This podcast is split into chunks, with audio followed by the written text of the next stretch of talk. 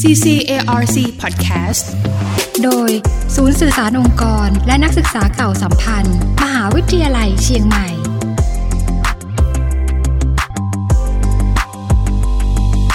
อีกไม่กี่วันนี้นะคะ มหาวิทยาลัยเชียงใหม่ก็กำลังจะมีวันสำคัญเกิดขึ้นค่ะ ซึ่งเป็นวันแห่งการแสดงความยินดี นั่นก็คืองานพิธีพระราชทานปริญญาบัตรครั้งที่ 57 นะคะ ซึ่งในปีนี้จะมีรายละเอียดอย่างไร วันนี้ค่ะรองศาสตราจารย์ประเสริฐเลิกเกรียงไกล ท่านรองที่การบดีมหาวิทยาลัยเชียงใหม่จะได้มาเล่าให้ฟังกันค่ะ สวัสดีค่ะครับสวัสดีครับผมค่ะ ช่วงนี้นะคะ ก็เรียกได้ว่าเป็นช่วงที่เราจะต้องขอแสดงความยินดีกับบัณฑิต แล้วก็ผู้ปกครองของบัณฑิตทุกๆท่านเลยนะคะอาจารย์สำหรับปีนี้ค่ะ พิธีพระราชทานปริญญาบัตรครั้งที่ 57 ของมชเราเป็นยังไงกันบ้างคะอาจารย์คะครับผมในพิธีพระราชทานปริญญาบัตร ของมชครั้งนี้ก็เป็นครั้งที่ 57 ซึ่งเราจะจัดกันในวันอังคารที่ 24 มกราคมนี้นะครับ ที่หอประชุมเชียงใหม่เหมือนเหมือนทุกปีที่ผ่านมานะครับ ในปีนี้เนี่ยพระบาทสมเด็จพระเจ้าอยู่หัวนะฮะทรงพระกรุณาโปรดเกล้าโปรดกระหม่อมให้ในายเกษมวัฒนชัยองคมนตรีนะครับ เป็นผู้แทนพระองค์ มอบปริญญาบัตรแก่ผู้สำเร็จการศึกษาค่ะนะครับบัณฑิตที่จะเข้ารับในปีนี้ก็พอสมควรนะฮะประมาณ 3,941 คน จากบัณฑิตทั้งหมดนี้ประมาณสัก7,000กว่าคนค่ะนะครับ ส่วนกำหนดการคร่าวๆของการรับปริญญาครั้งนี้นะครับ ก็ก็จะเป็นพิธีการอย่างเช่นที่ปฏิบัติมาทุกปีนะครับ เราเริ่มตั้งแต่วันศุกร์ที่ 20 มกราคมนะครับ ซึ่งจะขอบัณฑิตทุกคนเนี่ยมารายงานตัวนะครับ ที่ยูนิเซิร์ฟนะครับตรงกินนิมมานข้างๆกับหอประชุมนะครับค่ะก็ช่วงเวลาก็ประมาณ8ปดโมงครึ่งถึง4ี่โมง ครึ่งสี่โมงเย็นก็ทั้งวันเลยทีเดียวทั้งวันนะคะนะครับผมค่ะก็ขอบัณฑิตทุกท่านมารายงานตัวในในเวลาที่กำหนดตรงนี้ด้วยค่ะนะครับอาจารย์คะในส่วนของวันรายงานตัวนี้บัณฑิตจะต้องมาด้วยตัวเองเลยหรือเปล่ามามาด้วยตนเองทุกคนนะครับอืมเนื่องจากตอนนี้เนี่ยบัณฑิตได้มีการแสดงความจำนงว่าจะเข้ารับปริญญาอยู่ที่ประมาณ 3,941 คนนะครับแต่ในวันที่จะชัดเจนว่าจะเข้ารับหรือไม่เข้ารับเนี่ยก็คงจะต้องมามารายงานตัวค่ะในวันที่ 20 ค่ะที่ยูนิเซิร์ฟหรือว่า สำนักบริการวิชาการของใช่เราครับนี่เองนะคะครับสำหรับวันซ้อมนี่เป็นวันไหนบ้างคะอาจารย์คะหลังจากรายงานตัวเสร็จแล้ววันนั้นเนี่ยก็วันรุ่งขึ้นซึ่งเป็นวันวันเสาร์นะครับ ก็จะมีการถ่ายรูปหมู่บนสแตนกันก่อนนะครับ ซึ่งทางกรรมการบัณฑิตก็กำหนดเอาไว้เวลาตีห้าครึ่งช่วงเช้านะครับเลยนะคะเช้าเลยครับ ถึงประมาณสักเจ็ดโมงเช้าที่ค่ะที่ไร่ฟอร์ดนะฮะที่ไร่ฟอร์ดก็จะแบ่งเป็น3สแตนนะครับ มีการกำหนดว่าคณะนี้จะขึ้นเวลาไหนอย่างไรบ้าง แล้วก็จะเป็นการถ่ายรูปหมู่ร่วมกันกับทุกคณะค่ะนะครับแล้วหลังจากเสร็จจากนั้นไปเนี่ยก็จะมีการแยกย้ายไปซ้อมกันตามคณะต่างอืมๆนะครับแล้วก็จะมารวมกันอีกทีหนึ่งก็เป็นช่วงบ่ายที่หอประชุมในในวันเสาร์ที่ 21นะครับก็ถือว่าเป็นการซ้อมย่อยครั้งแรกนะครับ ที่หอประชุมนะครับอืมแล้วก็จะมีซ้อมย่อยอีก 2 ครั้งนะครับ เป็นวันอาทิตย์ที่ 22 นะครับที่หอประชุมอีกเช่นกันค่ะอันนั้นก็ตั้งแต่เช้านะครับขอบัณฑิตที่เข้ามาตั้งแต่6โมงเช้าจนถึง7โมงครึ่งในช่วงเวลานี้นะครับค่ะในวันอาทิตย์ที่22นะครับก็จะเป็นการซ้อมย่อยครั้งที่2นะครับแล้วถัดจากนั้นอีกวันหนึ่งคือวันจันทร์ที่ 23นะครับซึ่งเป็นวันวันก่อนรับปริญญานะครับ ก็จะถือว่าเป็นวันซ้อมใหญ่นะครับซึ่งบัณฑิตก็จะแต่งชุดคุยอะไรต่างๆครบถ้วนตามสมบูรเหณ์มือนแบบวันจริงเลยเหมือนวันนะคะจริงตามกำหนดการวันจริงทุกประการนะครับค่ะ ก็ขอบัณฑิตเข้ามาตั้งแต่เช้านะครับ ที่หอประชุมนะครับในเวลา6โมงเช้าถึงถึง7โมงครึ่งเช่นกันนะครับ เสร็จแล้วก็เข้าสู่วันจริง คือวันอังคารที่ 24นะครับก็เป็นเวลาเดียวกับวันซ้อมใหญ่นะครับ แต่งชุดคุยเต็มรูปแบบครับค่ะในเวลาเข้าหอประชุมก็6โมงเช้าถึง7โมงครึ่งเช่นกันนะครับอืมก็คือจะมีวันซ้อมอยู่ทั้งหมดในสามวัน แล้วก็สามวันเป็นครับวันจริงก็คือวันอังคารที่ 24 มกใช่ราครับคมผมนะครับคะ สำหรับในเรื่องของจำนวนกันบ้างค่ะอาจารย์อย่างที่อาจารย์ได้เรียนไว้นะคะว่า เรื่องของจำนวนที่มีสิทธิ์เข้ารับปริญญาเนี่ยจะอยู่ที่ประมาณ 7,000 กว่าคนใช่ไหมครัคะบแล้วก็อย่าลืมว่าบัณฑิตทุกคนจะต้องไปรายงานตัวอีกครั้งหนึ่งในวันวันที่ 20 20มกราคใช่มครับนะครัคะบอันนี้เป็นวันสำคัญเลยทีเดียวใช่นะครัคะบครับสำหรับในเรื่องของนักศึกษาที่เข้ารับเนี่ยค่ะอาจารย์ในส่วนนี้ก็จะมีเรื่องของนักศึกษาที่มีผลการเรียนดี แล้วก็ได้รับเกียรตินิยมด้วยทีนี้เป็นยังไงบ้างคะ ครับตอนนี้ก็มีนักศึกษาที่ได้มีผลการเรียนนะฮะได้รับเกียรตินิยมอันดับหนึ่งในปีเนี้ยนะครับที่ประมาณเกือบเกือบแปดร้อยคนอืมนะครับอันดับสองก็แปดร้อยกว่าคน รวมๆค่ะก็พันหกร้อยี่สิบเจ็ดคนอืมเกียรตินิยมนะครับ ส่วนได้ผลการเรียนเราแบ่งเป็นผลการเรียนประเภทเหรียญทองกับเหรียญเงินนะครับเหรียญทองนี่อยู่ที่ประมาณ 202 คนนะครับแล้วเหรียญเหรียญเงินนี่อยู่ที่ 594 คน รวมๆก็ 796 คนในปีนี้นะครับ เรียกได้ว่ามีเรื่องของการเป็นกำลังใจในเรื่องของคนที่ตั้งใจเรียนด้วยใช่นะครับคะใช่ครับสำหรับในแต่ละปีค่ะทราบว่าก็จะมีในส่วนของการมอบปริญญากิตติมศักดิ์แล้วก็ศาสตราจารย์เกียรติคุณนะคะสำหรับปีนี้เป็นยังไงคะอาจารย์ครับคะปีนี้มหาลัยก็ได้อนุมัติปริญญากิตติมศักดิ์นะครับค่ะกับผู้ผู้ทรงคุณวุฒินะครับ ด้วยกันอยู่ทั้งสิ้นอยู่ 9 ท่านด้วยกันนะครับ แล้วก็มีสัจจารย์เกียรติคุณอีก 6 ท่านนะครับ ปริญญากิตติมศักดิ์ก็จะประกอบไปด้วย ดร กิติพงษ์พร้อมวงศ์ค่ะนะครับซึ่งท่านได้รับปริญญาดุษฎีบัณฑิต กิตติมศักดิ์สาขา การจัดการความรู้และนวัตกรรมนะครับ ท่านถาปณะสิริวัฒนพักดีนะครับ ท่านศาสตราจารย์คลินิกนายแพทย์นิเวศน์ นันทจิตนะครับ ท่านพรอุดม โชตมณีธรรมค่ะนะครับท่านมนตรีลาวันชัยกุลนะครับ แล้วก็ศาสตราจารย์ ดรวิทูล ปิญญาวิวัฒน์กุลนะครับอืม ศาสตราจารย์กิตติคุณ ดร วิพาดา คุณาวิติกุลนะครับค่ะท่านศาสตราจารย์มาซาอิกิโฮคุดะนะครับ อันนี้ก็เป็นปริญญาดุษฎีกิตติมศักดิ์สาขาแพทย์นะครับอืมแล้วก็ท่านกิตตินพงศ์กิรติกรนะครับ นั่นก็เป็น 9 ท่านนะครับที่ได้ปริญญาบัตรกิตติมศักดิ์นะครับ ค่ะ ก็แสดงความยินดีกับทุก ๆท่านด้วยนะส่วคะเกียรติบัตรศาสตราจารย์เกียรติคุณก็มีอยู่ 6 ท่านด้วยกันนะครับ ค่ะ ก็ได้ได้ว่ามี ทั้งหมดเนี่ยก็รวม 9 ท่านแล้วก็อีก 6 ท่าน ที่จะเข้ารับพระราชทานปริญญาบัตรในครั้งนี้ด้วยนะคคะรับผมฮะสำหรับในสถานการณ์โควิดกันบ้างค่ะ อันนี้ก็มีหลาย ๆ ท่านนะคะ สอบถามกันเข้ามาว่า เอ๊ะในพิธีครั้งนี้เนี่ยเราได้มีการเตรียมรับในเรื่องของสถานการณ์โควิด -19 ยังไงบ้างคะครับผมครับก็ในเรื่องของโควิดตอนนี้ก็อย่างที่เราทราบกันดีว่าโควิด นี่ก็ถือว่าเป็นการปรับเป็นโรคเฝ้าระวังละค่ะนะครับแต่ว่าก็ยังคงระบาดอยู่เนาะนะครับเพราะฉะนั้น ในของมหาลัยเองนี่ก็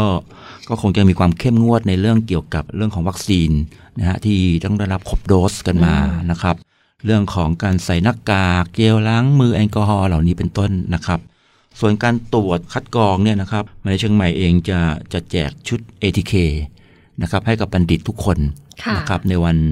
ในวันซ้อมใหญ่ คือวันที่ 23 นะครับ แล้วก็ขอบัณฑิตเนี่ยช่วยตรวจผลแล้วก็ส่งผลมา ให้กับทางมหาลัย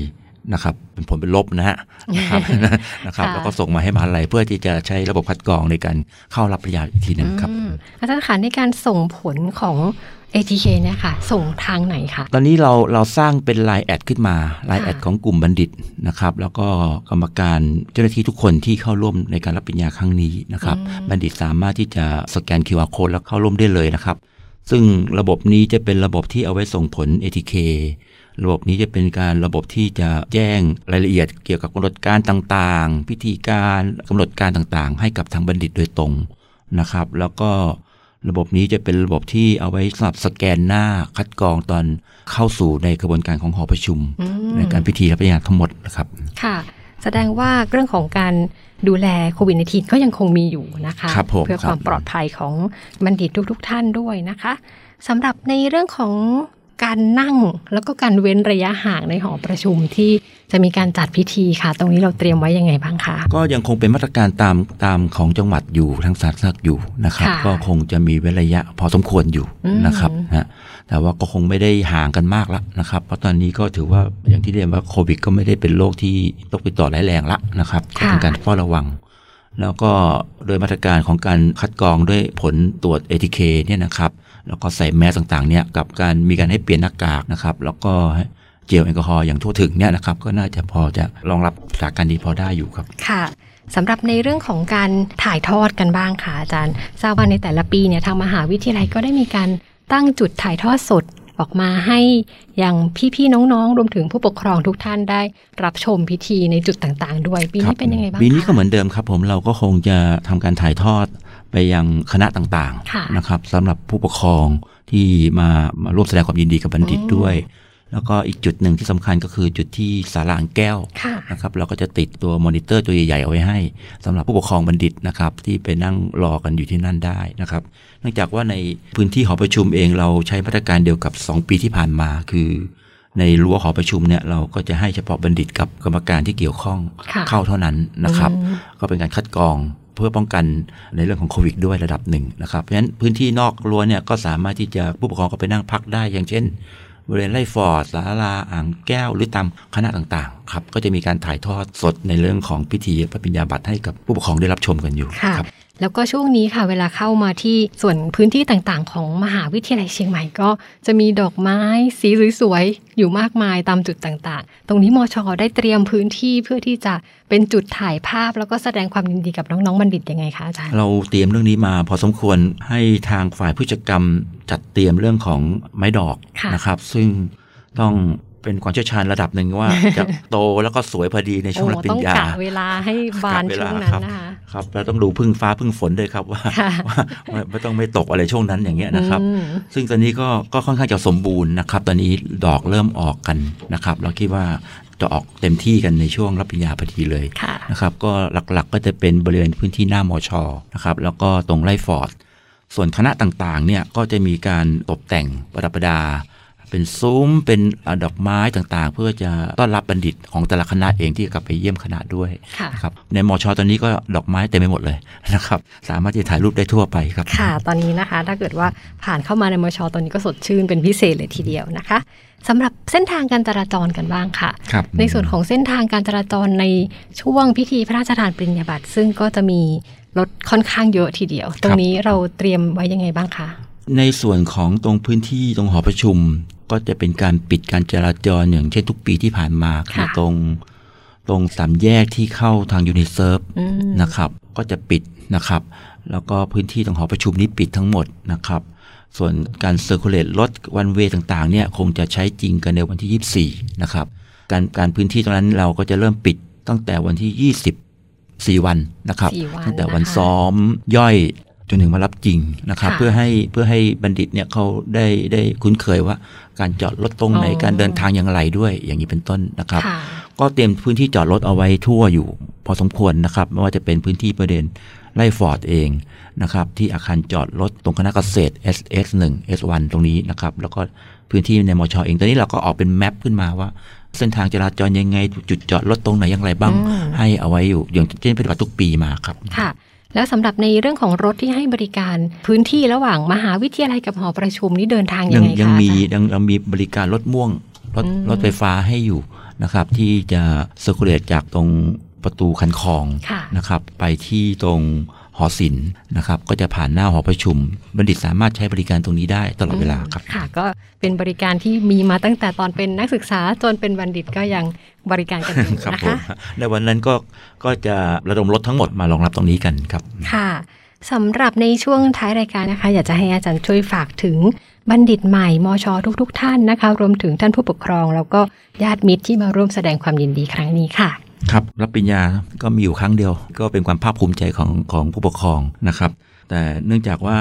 ในปีนี้เนี่ยบังเอิญตรงกับตรุษจีนด้วยอืมนะครับ แล้วก็บังเอิญตรงกับที่ทางประเทศจีนก็ปล่อยให้นักท่องเที่ยวออกมาด้วยค่ะนะครับเชียงใหม่เองมชเองก็เป็นจุดปลายทางอันหนึงของนักท่องเที่ยวจีน แล้วก็ในช่วงของวันที่ 24 ของเรานี่ก็เป็นช่วงเทศกาลตรุษจีนอยู่ด้วยอยู่ในค่ะช่วงนั้นพอดีด้วยนั้นคนก็คงจะเยอะอยู่พอสมควรนะครับ ก็ต้องขอบัณฑิตเตรียมตัวแต่เนิ่นๆในเรื่องของเวลา ในการเข้าแต่ละสถานที่ต่างๆนะครับในการที่จะเข้าหอประชุม ในการฝึกซ้อมในการรายงานตัวตรงนี้ เผื่อเวลาไว้นิดหนึ่งช่วงนั้นบัณฑิตเซลว่าสี่พันคนบวกกับญาติรวมๆกันเนี่ยก็ก็น่าจะหลายหมื่นคนที่จะเข้ามาอืมในช่วงนั้นอยู่ใช่ไหมครับเพราะฉะนั้นการจราจรต่างๆ เอ่ยการเดินทางต่างๆ ก็จะค่อนข้างจะหนานแน่นนะครับรวมถึงคนจีนที่เข้ามาหรือว่านักท่องเที่ยวต่างๆ ที่เข้ามาด้วยนะครับนั่นก็เป็นเรื่องหนึ่งที่ที่อยากจะฝากบัณฑิตแล้วก็ผู้ปกครองเอาไว้นิดหนึ่งนะครับ อันที่สองเนื่องจากคนเยอะรถเยอะนี่ก็เรื่องของสุขภาพแล้วก็อุบัติเหตุที่จะต้องระวังกันด้วยนะครับ ในปีที่ผ่านมาก็มีบัณฑิตเยอะพอสมควรที่ไปงานเลี้ยงอะไรกันอย่างเงี้ยนะครับ เพราะว่าก็ยินดีฉลองเจอเพื่อนฝูงกันนะครับค่ะแล้วก็ตื่นสายตื่นไม่ทัน บางคนก็มีมีอุบัติเหตุเกิดขึ้นก็มีอืมนะครับ แล้วก็ปีที่แล้วอาจจะเข้มในเรื่องของโควิดนิดนึง ก็มีผลเป็นบวกก็ไม่ได้รับปริญญากันไป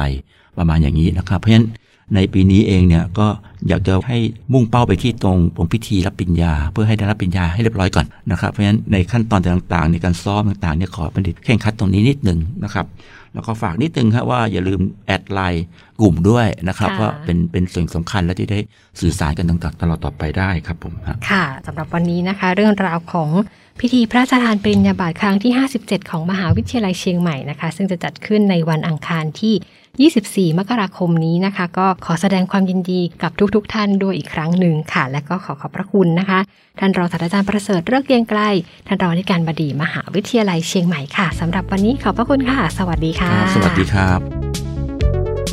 CCARC Podcast โดยศูนย์สื่อสารองค์กร และนักศึกษาเก่าสัมพันธ์ มหาวิทยาลัยเชียงใหม่